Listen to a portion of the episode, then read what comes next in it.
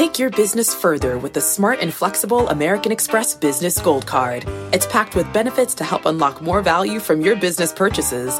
That's the powerful backing of American Express. Learn more at americanexpress.com slash business gold card. My mission is simple to make you money. I'm here to level the playing field for all investors. There's always a bull market somewhere, and I promise to help you find it. Mad Money starts now.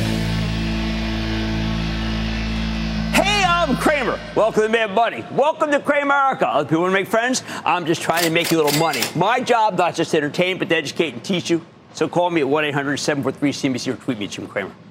We need to talk about how professionals buy and sell stocks because they don't do it like regular people.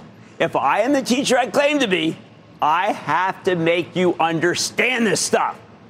Let me use the impact of these GLP 1 weight loss drugs as an example. Now, these medications made by Novo Nordisk and Eli Lilly have multiple uses, and they've become one of the most powerfully disruptive concepts I've ever seen in all my years in this business. I call them concepts because in oftentimes they're not yet a reality. Oh, that doesn't seem to matter to Wall Street. Hey, look, we own Eli Lilly for the Charitable Trust. Talk about it endlessly at the club, and we do so with a reason.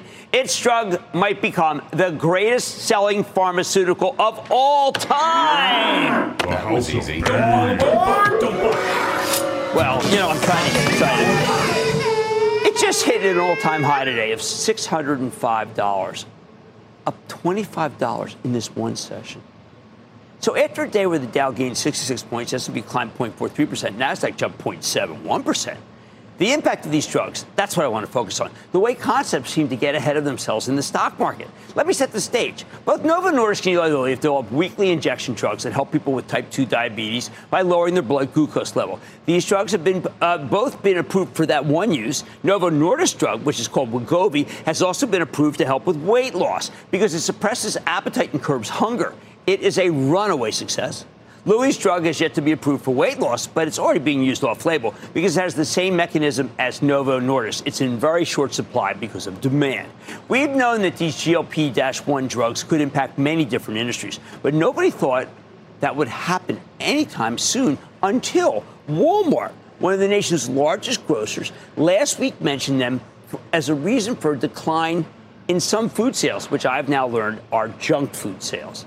That was all she wrote for the food and beverage companies that considered a junk maker, what, which is pretty much all of them, because there's been so much money made in snacking. Remember, snacking blew up during COVID, so they invested heavily because they thought it would be a lifestyle change. Now it looks like it's been a big mistake, even with the work from home cohort. Now let's understand that this panic is all from one comment from Walmart. No food company has actually seen a decline. Conagra makes a lot of snacks. They told us they haven't seen any slowing. Remember that last week? PepsiCo with Jones Frito-Lay told me the same thing. No, no, they didn't. They told me that things are accelerating. Quizzical. So the non-professionals might say, okay, Walmart's seen some weakness, but the food companies say, no, no, no. So let's go with the companies. They're reliable. They know more. Who would know better? That's not how the professionals think. They know the stock market is a prediction machine, which means the present is less important than the future. Okay? Uh, the, you, that's what you're supposed to know. See, they're not going to wait around for the future. They can't wait. It's too late when the future comes. So what do they do? They take action. They are crushing the stocks of Hershey's, Mondelez, think Oreos, Kellanova, big snack food company that was part of the old Kellogg, not to mention Hormel, Campbell's, PepsiCo, Conagra, and J.M. Smucker, which has the unfortunate, uh, let's say, distinction of having just bought Hostess, the ultimate junk food. Of course, if you're a brave soul, you may uh, say this all overdone. And now's the time to start buying. They won't all be that hurt. I get that. However, I need you to think about this. If you know that candy's bad for you and you don't particularly crave it because of these new drugs, why would you eat candy? Even if you decide to eat it anyway, you're going to eat less candy. The volume is going to be lower, and that's what matters volume. So then, why not wait to see? Well, the answer is you can't, because by the time there's definitive proof, the stocks will have already been obliterated. Money managers self-first ask questions later, and if they're wrong, what they always just buy the stock back. And right now, they know that Walmart's seeing weakness in snacks, so that's enough for them to get out of every one of the companies I just mentioned. Why is this still so salient after we learned about it last week? I say it's because we keep finding new uses for these drugs. Last night we learned that Novo Nordisk had to stop a study because it was so clear this class of drugs helped stop kidney failure that it was unfair to people in the control group who were getting the, uh, who were getting the placebo. Plenty of companies in the kidney space just died. Uh, Baxter, very good company. DaVita stock collapsed. In fact, the declines were so pronounced that the sellers circled back to stocks that depend on the diabetes epidemic again and these had already been sold aggressively for months. So Dexcom and Abbott Labs, they got blasted too. Once again, when you check with the affected companies, only their stocks have been impacted. Abbott, for example, is adamant that the GLP 1 drugs are positive for the blood sugar monitors. As they put it to me, and I'm quoting, weight loss drugs such as GLP 1s uh, will not eliminate the need for other tools people use to manage diabetes, such as glucose monitoring systems. In fact, they go on to say it's the opposite. The tools work better together. Abbott went on to tell me, quote, new data demonstrate that more people are relying on both weight loss drugs and continued glucose monitors to make short and long behavior changes, end quote. Not enough, get this. A recent analysis of, uh, analysis of the retail pharmacy data in the U.S. shows people have better adherence. Wear their sensors more days when using Freestyle Libre systems in combination with GLP-1 GLP-1 therapies as compared to using Freestyle Libre alone. Now, Freestyle Libre is their red hot glucose monitor system, or maybe it's not so hot anymore. My head's spinning. I don't even know. Yet the market's saying, yeah, all of that, those things that Abbott, they, they could all be true. Absolutely. But if someone's obese and pre-diabetic, these drugs let them lose weight and avoid diabetes entirely. See, that's the catch. In that sense, sellers think that while Abbott and Dexcom haven't seen anything bad so far, their future growth will be impacted. And again, they can't wait around for the future. ResMed's a really good company that makes machines for sleep apnea. Right now, people are using Ozempic, and that is Novo Nordisk drug for sleep apnea. It hasn't been approved yet, but it's thought to work against sleep apnea because, like many healthcare problems, it's partially caused by obesity. Lilly has a study for it that's expected to be completed in March. Now, given the surprise kidney data for the GLP 1s, money managers don't want to wait around for the official news that the drug also combats sleep apnea. So ResMed gets clubbed. We know that some of these growth, uh, the, some of the growth from really great company, Intuitive Surgical, ISRG, comes down to this bariatric surgery for weight loss. Doctors consider this invasive surgery. They ask you to get your heart checked out before they do it. That in turn has driven doctors to prescribe Wegovy instead. In a recent conference call, Intuitive Surgical admitted that it's already hurting their growth. It's just a tad slower, but anything that shaves numbers down on a high price earnings multiple stock is the kiss of death. No one seems to wait around to see if the medical device stocks would be impacted. What if there are fewer heart attacks? Time to sell Boston Scientific, Medtronic, and even J&J. Again, money managers don't want to wait around for the next press release about how these drugs are great for your heart. Doctors will tell you that if you're a heavy drinker, you should be taking this class of drugs because they stop the craving for liquor the same way they stop the craving for candy. Is there any under any other reason, any wonder that Brown Forman, the maker of Jack Daniels, has seen its seen its stock just get obliterated? Institutions don't want to wait for definitive proof. It's too late. They got to get out now. Which brings me to the point of the story. An institution's goal is to anticipate not the action itself, but that there'll be others reaction reacting soon. And they have to get out ahead of those late reactors. Bottom line i know it seems superficial knee-jerk even but money managers are knee-jerk and superficial people. And in the wild cases of Wegovy and Lilly's Mounjaro, the more superficial and the more knee-jerk they were the more money they saved. Whew. mike in louisiana mike Hey, Jim, this is Mike from Shreveport, Louisiana. I love Shreveport. I've been there a bunch of times. It is just so much fun. Great place.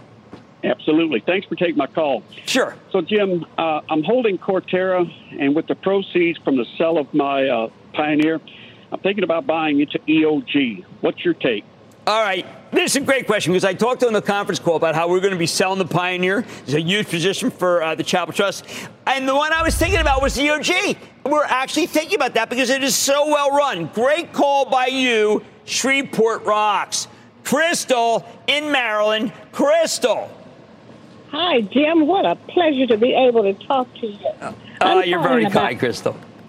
I'm just wondering about Johnson and Johnson. I'm 80 years old and have had it for a long time. Had tremendous profit, and I'm wondering uh, where the company is going and whether or not it's time sure. for me to jump ship. Well, it's a fabulous company with a 3% yield, AAA balance sheet, but it's in the crosshairs of the plaintiff's bar, and the plaintiff's bar wants to take it for everything it is worth. And now they bought a heart device company, and the people who make these uh, weight loss drugs are, are threatening that whole monopoly of what they've got.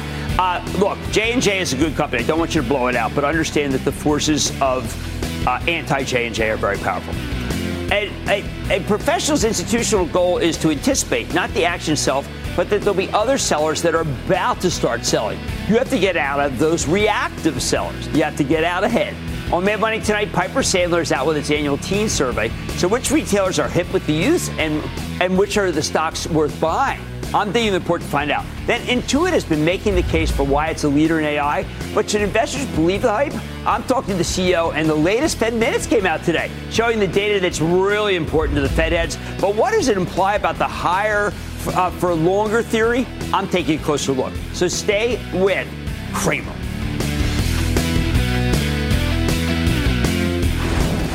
Don't miss a second of Mad Money. Follow at Jim Cramer on Twitter. Have a question?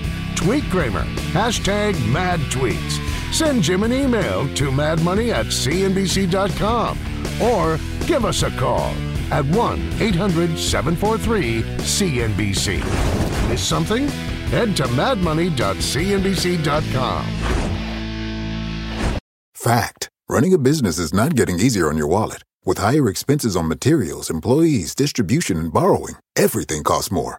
Also, a fact smart businesses are reducing costs and headaches by graduating to NetSuite by Oracle. NetSuite is the number one cloud financial system, bringing accounting, financial management, inventory, and HR into one platform and one source of truth. With NetSuite, you reduce IT costs because NetSuite lives in the cloud with no hardware required, accessed from anywhere. You can cut the cost of maintaining multiple systems because you've got one unified business management suite. You improve efficiency by bringing all your major business processes into one platform, slashing manual tasks and errors. Over 37,000 companies have already made the move. See how you'll profit with NetSuite, and then you can think of all the ways you could be spending the money you save. Company retreat in Malibu, anyone? By popular demand, NetSuite is offering a one-of-a-kind flexible financing program for a few more weeks. Head to netsuite.com to start saving.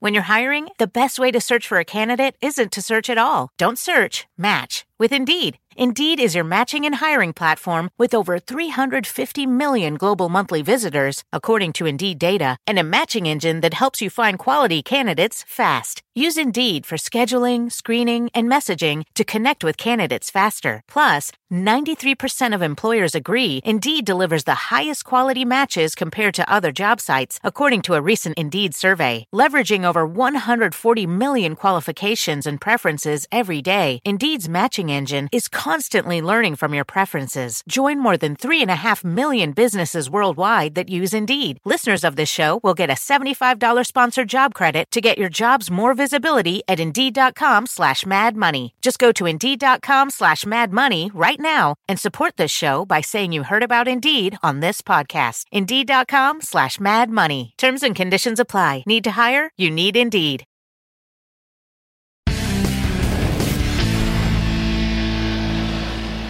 Yesterday morning, we got one of our favorite sell side research reports of the year, the fall edition of Piper Sandler's semi annual Taking Stock with Teen Survey.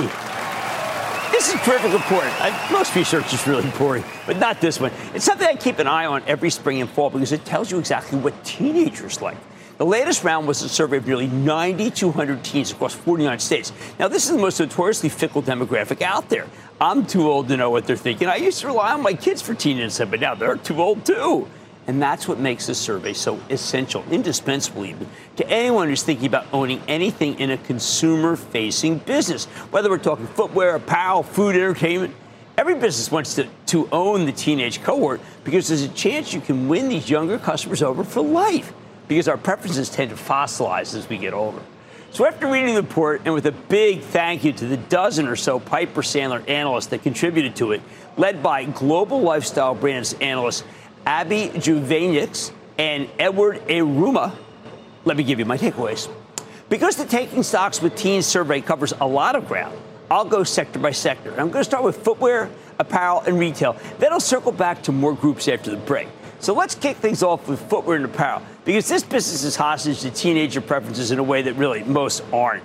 Uh, you're fraud if you try to guess this one. You know why? Because, first of all, Nike reigns supreme as teens' uh, favorite brand in both footwear and apparel, earning the number one spot, get this, for the 13th straight year. To give you an idea of how much they love Nike, it was a staggeringly top choice of 61% of the respondents in footwear, 35% in apparel. The second most favored shoemaker, Converse, with 9%, also belongs to Nike. By comparison, Adidas, I saw that in the Beckham thing. I'm going to call it Adidas, but I don't know if you've seen the Beckham thing, but he calls it Adidas. Came in at third place with just 7%. On the apparel side, the runners up were American Eagle and Lululemon, both at 6%. Remember, Nike scored 35% of the apparel. They own the sector.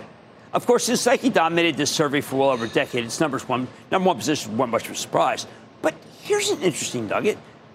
Nike's website came in at the number three spot for favorite e-commerce site, behind only Amazon and the Chinese online fast fashion retailer Shein, which I've got to do a ton more for this show to get in front of that for you. Now that's down a tick from the number two spot in the spring, but still pretty darn good. Nike's stock has had a nice bounce after getting crushed in late September, thanks largely to a better than feared quarter. You have my blessing, even though it's now up three from where it was last week, to own it if you're not worried about the company's exposure to China. I say you buy some tomorrow and buy some if it drops. What else jumped out at me in the footwear and apparel side? On running. Know, one of the stocks that we talk about all the time. One of my favorites. It was the eighth most favored footwear brand among teens, up from 12 last time. That's a big move.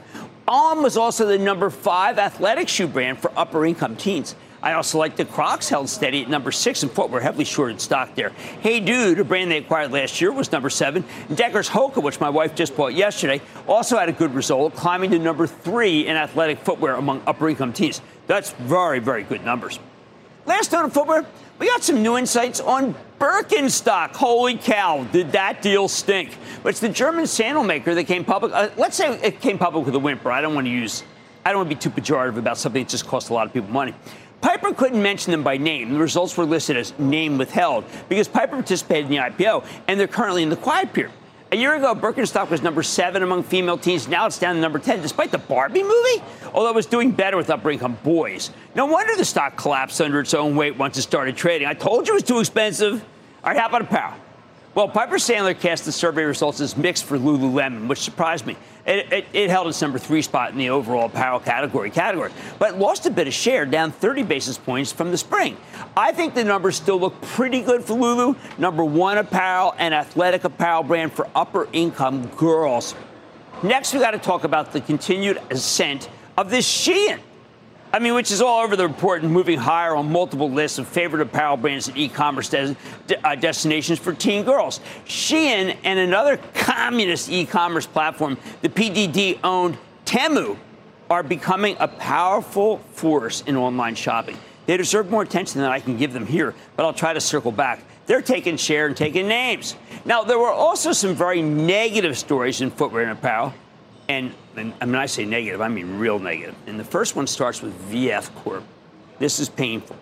Uh, their once beloved Vans fell from one spot to the fifth most favored footwear brand. It's really troubled. With 150 basis point mindshare decline from the spring, 350 basis point decline from the fall 2022 survey. Meanwhile, uh, FSC also owns the North Face, which fell from number six to number eight in athletic apparel for rich teens.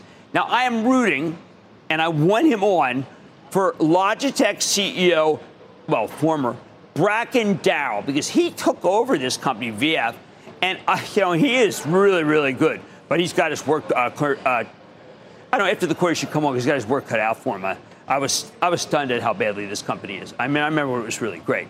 Separately, the Piper Sandler analyst tried to classify the Under Armour results as mixed, but it's tough to put a positive spin on them. For at least the fourth quarter in a row, Under Armour claimed the top spot in a category no one really wants to win, called top top brands no longer worn by upper income male teens. 27% of the respondents classifying Under Armour that way, up from 20% in the spring. Oh, of course, two other doppelgangers. Gap and Old Navy also made the no longer worn list for teen, rich teenagers, both boys and girls. This is uh, one that you really don't want to excel in. But what about where teens are, teens are shopping? Well, there was a huge jump in mind share for this shocked me the off price subsector, especially among upper income teens. Looks like they're even rich kids are trading down. Great news for TJX, which we own for the Travel Trust. You got to catch the replay of this this uh, meeting we had today. It was dynamite. Plus, fellow, tra- uh, fellow travelers, Ross Stores, eh, not my fave. Burlington, don't like the rack look, but that's my own preference. Although the Piper analysts prefer TJX as I do, and they are right. Outlet stores also gain momentum as a shopping destination. Same trade down story. Hey, by the way, that's good news for Tanger Factory Outlet Centers and one of our favorite REITs, by the way. On the other hand, after hearing regularly that young people were flocking to secondhand or resale marketplaces over the past couple years, those platforms continue to lose momentum, especially amongst upper income teens. That's bad news for ThredUp, the RealReal, but also to a lesser extent one I really like, Etsy, which has exposure here after acquiring Depop, a secondhand marketplace back in 2021 which I thought was doing good until I read the survey. And when it comes to teens' preferred e-commerce destinations, the only major takeaway is that Amazon's number one by a mile, which should come as a surprise to no one. 59% of upper-income teens listed Amazon as their favorite e-commerce site. I, by the way, Lina Khan was not included. She's the FTC uh, commissioner. She didn't. I don't think she responded to this. Up from 57% in the spring and 52% last fall. Drilling down, 64% of upper-income male teens prefer Amazon which is nearly six times the second place finisher, Nike at 11%. Meanwhile, 54% of the upper income female teams named Amazon again, roughly five times the second place finisher, Shein at 11%. And I, I look, I'm, I'm, poking some fun at Lina Khan. She's the head of the FTC, but I keep coming back to the fact that when you read these things, people love Amazon. So don't break it up. It's loved by all who use it. Here's the bottom line. Even the best footwear and apparel players might struggle in this tough environment. But the off price retailers work in a world where consumers are feeling the pinch from inflation and also radically higher interest rates. Now, Nike is, hits out for me is good, and TJX is definitely good, and Amazon's always good. So stick around, and we'll go over what we learned about teens' preference in food, in drinks, in restaurants, beauty brands, entertainment. It is going to blow you away, and it's not what you think. Mad Money is back after the break. Coming up. Cramer continues the hunt for where Gen Z is moving the market to. The young money favorites that could help keep you current. Next. Electricity, a big idea that's inspired countless new ones. From powering the light bulb to virtually powering our entire lives. 30 years ago, State Street launched the SPDR S&P 500 ETF, SPY, a big idea that inspired the world to invest differently and still does. What can you do with SPY? Before investing, consider the fund's investment objectives, risks, charges, and expenses. Visit ssga.com for a prospectus containing this and other information. Read it carefully before investing. SPY is subject to risks similar to those of stocks. All ETFs are subject to risk, including possible loss of principal. Alps Distributors Inc. Distributor.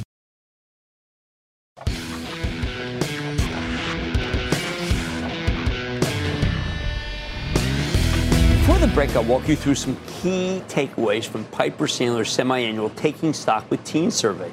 We cover footwear, apparel, retail, and e-commerce. Now I want to drill down into the other categories in this extremely important survey of what teenagers like. First, let's talk cosmetics. The category as a whole is strong. Average female spending on cosmetics was at the highest level since 2019, pre-pandemic, and up 33% year over year. Even as spending on fashion was down 7% year over year. Cosmetics even did better than the broader beauty products category, up 23%. In terms of individual companies, Cramer fave Elf Beauty extended its lead as female teens' favorite cosmetics brand. That was at 29%. That was up from 22%. And you, look, the stock has just sold off like 20 bucks. I think it's a pretty interesting situation. Uh, it's just it was up 16% a year ago. Now, this is one of the most aggressive mind share expansions I have ever seen. Uh, and the guys who run this company really had, remember, they offer great value and very similar quality in my mind. Now, there are also some negative results here for my charitable trust because Estee Lauder, two of its brands, Too Faced and MAC, fell out of the top 10, MAC being really important for them. That said, Lauder did better in skincare. How about shopping channels for beauty products? Ulta Beauty continues to bleed mind share among teens, losing its number one position to LVMH owned Sephora. As recently as the spring of 2022, 48% of teen girls said Ulta was their favorite destination for, for beauty products. That's now fallen to 32% versus 37% for Sephora. That's a rather remarkable change. Let's switch gears now and talk about the food and beverage space, which has been crushed under the weight of all this hand wringing about a new class of weight loss drugs, even since Walmart blamed them for softness in its, uh, you know, its grocery business. Now, teens are the latest, least likely to take these new drugs, though. So even if there's lost volume from people who no longer crave snack food, it's the younger generation who will those older customers. So what did we learn? In the beverage space, one of my absolute favorites, I'm actually doing a piece about it right now for uh, the club. Celsius moved up to third place among teens in energy drink category at 16%, which put it only behind Monster and Red Bull. Hugh Johnston, who's the CFO of PepsiCo, they own a stake in Celsius, told me this thing's as hot as he's ever seen. Given that Celsius only has a 10% market share in the total energy drink market, they're clearly doing better among teens, which bodes well for their future because that's the key demographic. Celsius needs to get younger people before they graduate to coffee. How about snacks? Even though the snack stocks have been hammered by worries about these weight loss drugs, they're still the best source of growth in the food industry. So, how do the teens feel about these companies? All right, PepsiCo did best, earning the top spot for snack companies among with 29% mind share, and that's thanks to Frito-Lay business, where it's Lay's, it's Doritos, it's Cheetos that are in the number the number two three, and five spots. Not bad, huh? For favorite snack brands, Campbell's Soup jumped over Kellanova to number two, thanks to a strong performance from Goldfish. They got a lot of new extensions to the Goldfish line. And Mondelez International held on to its fourth spot for favorite snack companies category, with an 8% market share flat from last survey. Mondelez saw real strength in the newly acquired Clif Bar business, which should continue to gain share as 77% of the respondents named it as their favorite snack plant, uh, brand. It said they eat, plan to eat more of it over the next six months. That is the better for you snack that Walmart is telling me that things are, uh, let's just say, that's where the sweet spot is right now for everybody. Now, remember, this group is persona non grata on Wall Street because of the revolutionary weight loss drugs, so don't think that this isn't in flux. It could be. The Piper survey also has data on teens' favorite restaurants, but there wasn't a ton of movement here. For at least the fifth straight survey, the top two restaurants were the privately held Chick fil A and then Starbucks, whose stock was down badly today, and I think is attractive. In that order, that's how they finished, although both gained a bit of share in this iteration. McDonald's and Chipotle have been battling for the number three spot for the past several years. Mickey D's jumped to uh, Chipotle this fall to win that honor, but both gained share. Finally, the privately held Raising Cane's chicken fingers and fries concept jumped Darden's Olive Garden to round out the top five. Now, I don't know a ton about this one, but they did just open their first two locations here in New York City. Might have to check it out. This survey even tells you how teens feel about social media platforms and entertainment. On the social media front, Cramer fave Meta, killing it. That had solid results as Meta owned Instagram gained a bit of share both in overall usage and as the platform their teens named as their favorite. You know, I think this stock is fabulous. Facebook, which of course is the same under Meta, held steady on usage. Pinterest did well for itself, too. You know I'm liking that one. Its usage continued to trend steadily higher, with 35% of respondents saying that they used the platform in the past month. Not many people named Pinterest their favorite app, though. Just 2%. They got some work cut out for them, right? That's okay. As long as usage climbs somewhat and the company's successful with its monetization efforts, I think Pinterest is going to continue to be a good winner and a great stock to watch. The Chinese owned TikTok was also strong again for at least the fourth straight survey. It was the platform teams most frequently named as their favorite. That's discouraging to me because I don't want TikTok getting so much data on American teens, but its popularity is hardly a surprise. I, I still favor Reels, of course, which is owned by Meta. The big loser in social media, no kidding, Snapchat, which fell to number three in the list of most frequently used social uh, media platforms by teenagers. Again, not a shocker. There's, there's a reason the stock stuck around 10 bucks for the past year and a half. In the video streaming, Alphabet's YouTube finally surpassed Netflix. That's a big change as the leader in daily video consumption among teens. I've been focused on YouTube's ascent in recent years, telling you uh, that the platform is arguably the leading franchise in all of media. Now we have some empirical evidence that backs it up. Amazon's Prime Video and Disney Plus are also gaining share with teenagers. In audio streaming, Spotify has good results. 70% of teens surveyed had used the platform for over the past six months, up from 68% in the last survey. And 46% of teens now pay for Spotify, up from 44% previously. The Piper Sandler analyst notes that 96% of teens use a music streaming platform, suggesting the market might be fully penetrated, but there's still plenty of opportunity for companies like Spotify to convert free users to paid, which is what, by the way, people really want to see. Now, finally, kind of interesting, we need to talk about Apple always Apple, right? Piper's teen survey had strong results for the iPhone, which a near record 87% of teens own and a near record 88% of teens intend to purchase. I say own Apple, don't trade it. The Piper Sandler analysts also speculated that the solidly entrenched iPhone could be a catalyst for further services growth for Apple as the company installed base grows and grows and grows. I agree, which is why I always say own it, don't trade it. I think um, Invasion comes out tonight. Uh, I like it. It's a good one. You might want to check it out on Apple Plus. On top of that, Apple Pay is used, uh, is, has become the most used payment app for teens by a pretty wide margin. 55% use it in the past month. Holy cow, that's way up from the other guys versus 37% for Cash App from Block, the Alpha formerly known as Square, and a one-time great stock that's no great anymore. Bottom line, there's a lot in the survey to tell you what teens like and like it or not. Teenagers are the future, and boy, this thing makes you a lot of money. So thanks again to the analyst at Piper Sandler who made this happen. Your stuff is really great, and it's why I still love to read your research. Let's see if the results this earnings season confirm what we saw in the survey. Let's go to Trey in California. Trey, I'm sorry, Troy. Yeah. Hi, Troy. Yeah, Troy in California. Thank you. I made good money in AAL, but it's round trip. Is it time to get back in the airline? Uh, no, I'm not going to recommend the airlines right now. We got, oh, uh, we have, uh, we have fuel a little too high, and uh, it's going to make it so it's just a difficult thing to recommend. So I'm not going to do that right now. All right. Every business wants to own the teenage cohort because there's a chance you can win these younger customers for life. I'll be curious to see if the results this earnings season can confirm the results from the survey, and I bet you the survey is more accurate than a lot of other Wall Street research. Much more made money on, including my Susan with Intuit. The financial software company has been heavily investing in AI, but why is the stock still well below its 2021 levels? Well, I'm finding out with the company's top risk. Then mortgages, mortgage rates are still at a high. Uh, gas prices, they're not coming down. So are investors crazy to think the Fed might actually pause its rate hikes? I'm going to give you my take. And order calls rapid fire tonight's edition of the Lightning Round. So stay with Cramer.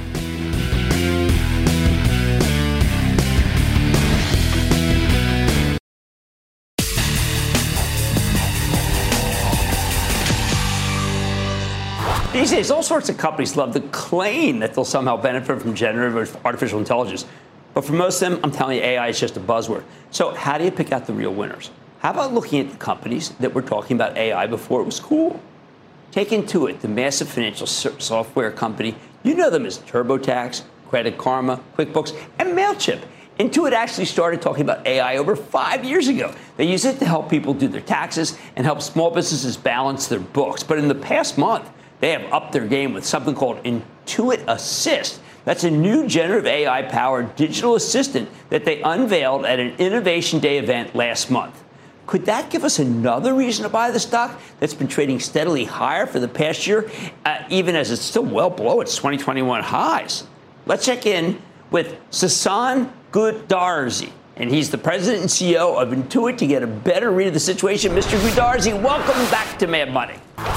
Hey, Jim, how are you? Great to see you. Okay, your presentation was the beginning of what I realize is the next level of AI. Everybody tells me they're going to use it. I think that you actually have made it so that if you're a small business, you have four or five employees that are into it because you just don't need four or five employees. You are you are the most force multiplier company I know. I'm going to give you the floor to tell, tell people what your AI platform does because it is very real.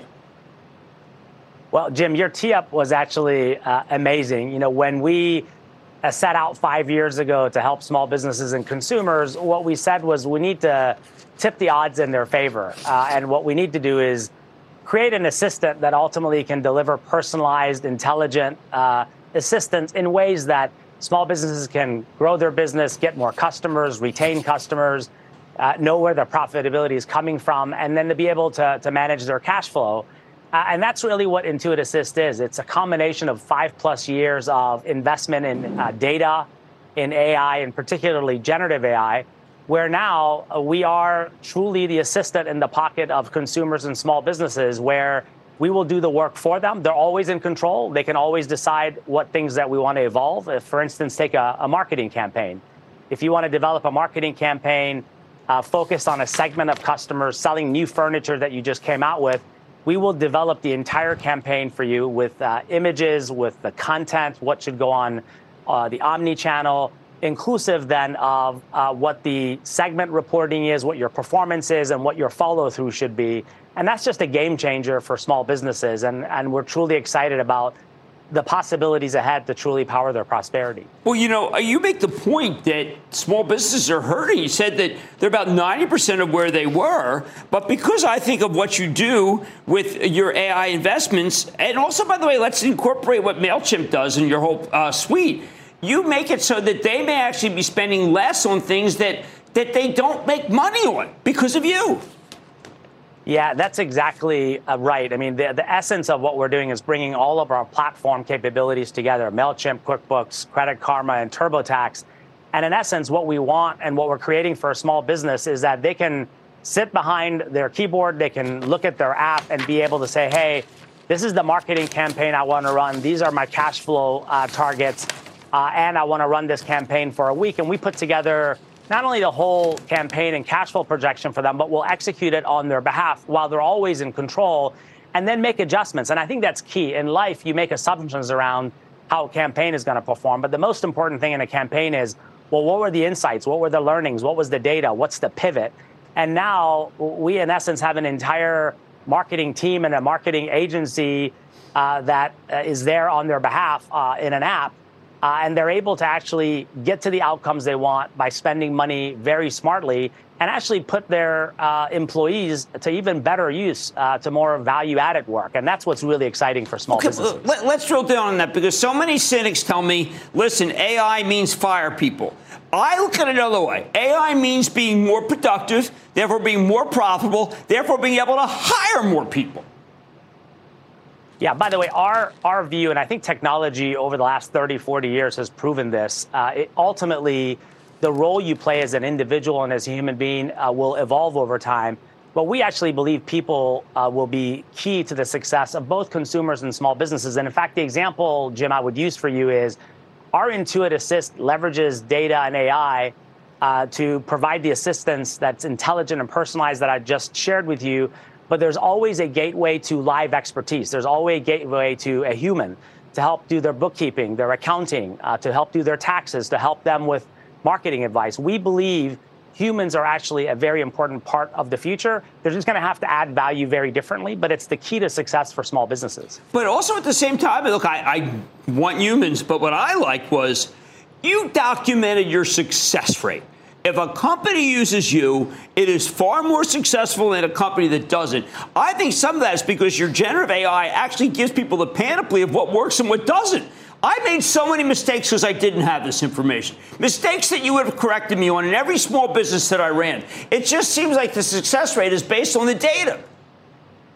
Yeah, and by the way, what you just shared is our ultimate compass. 50% of businesses go out of business after five years. And the goal that we've set is if you're on our platform, uh, we want that to be 20 points better than industry. And right now, if you're on our platform, your success rate is actually 19 points better than if you're not. And it's because we're le- leveraging your data with your permission and all the AI capabilities to help you figure out where do you find customers, what customers to target, how do you get more wallet share, what segments are uh, profitable, and where you have opportunity to sell more of your services, and in what state, in what country, and it's it's profoundly impactful for small businesses because again, it's tipping the odds in their favor.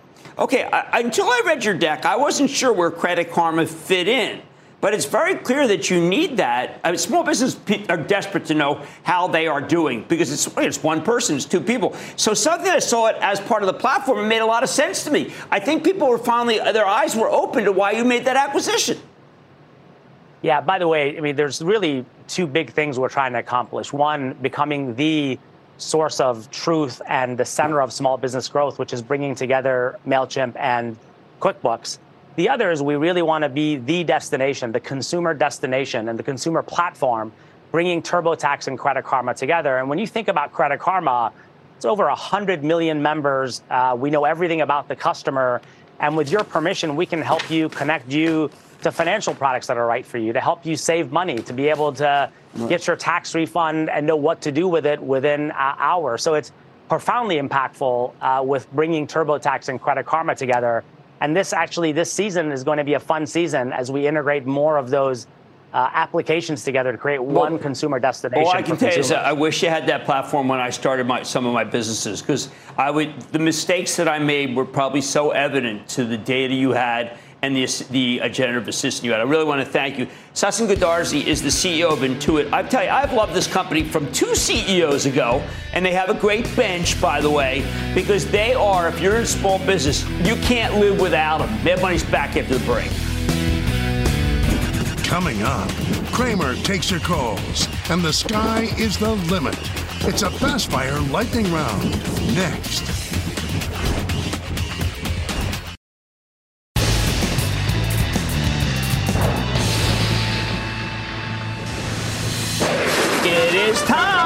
The light round. That's Rob goes on this. He's heading off stock. Instead of and then the lightning round is over. Are you ready, Ski Daddy? Time for the light round. Let's start with Peter in Oklahoma. Peter. Yeah, how you doing, Jim? I'm doing well, Peter. How about you?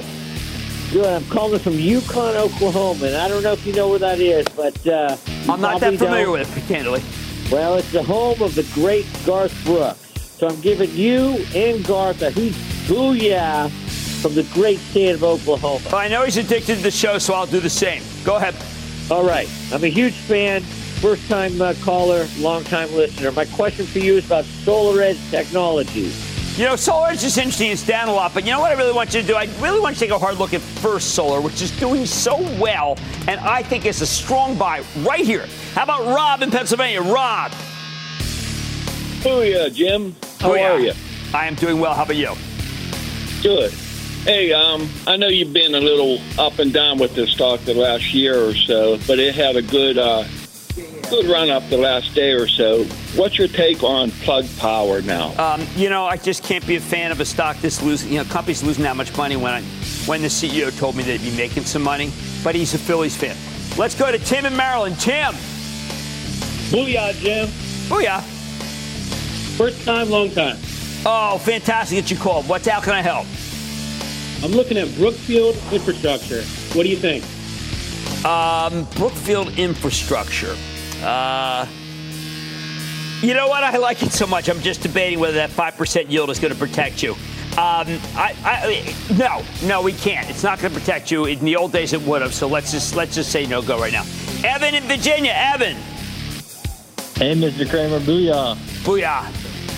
My puppy Maggie's a big fan of yours, and she loves chicken. So, how do you feel about Tyson's food? Two dogs. You're a dog and that dog. Let's go to uh, Ricky in Florida. Ricky. Booyah, Mr. Jimmy Kill. Oh man, I was chilling yesterday. What's happening? Uh, not much, not much. Thank you for having me. Uh, I have two quick questions. Uh, the first one is I own about 300 shares for uh, Key Corporation at Okay. a price of 1170. All right. Uh, do you think that's a hold is. or I'm sorry. I, look, Key is such a good bank. You know, I come out here and I just say, "Oh God, do I have to tell people to sell H or Key?" Key is really good. Gorman is really good. I'm going to tell you. I'm going to make a stand and say you should own Key. 7.7 percent yield. I am going out there and saying I like Key. Okay, it's a, a tough move for me, but I'm doing it. Let's go to uh, Bob in Florida. Bob. Hey, Mr. Cramer, how you doing? I am doing well, Bob. How you doing? Good, good. Thanks for having me on. Hey, question. I heard you saying a couple shows ago that you said you want to invest in companies that make real things with a good balance sheet. Absolutely. Make, Make things and do stuff and make money. That's my thing. Absolutely. What do you think of Monster, ticker uh, MNST? I have to tell you, I think Monster's a very good company. It is not going up as much as I think it because a lot of people are liking Celsius. And Celsius, good company, going to make a lot of money next year, so I like them both. And that, ladies and gentlemen, the conclusion of the Lightning Round. The Lightning Round is sponsored by Charles Schwab. Coming up, have you had enough of the Fed games? Cramer cuts through the interest rate chatter with some good news on the economy when Mad Money returns.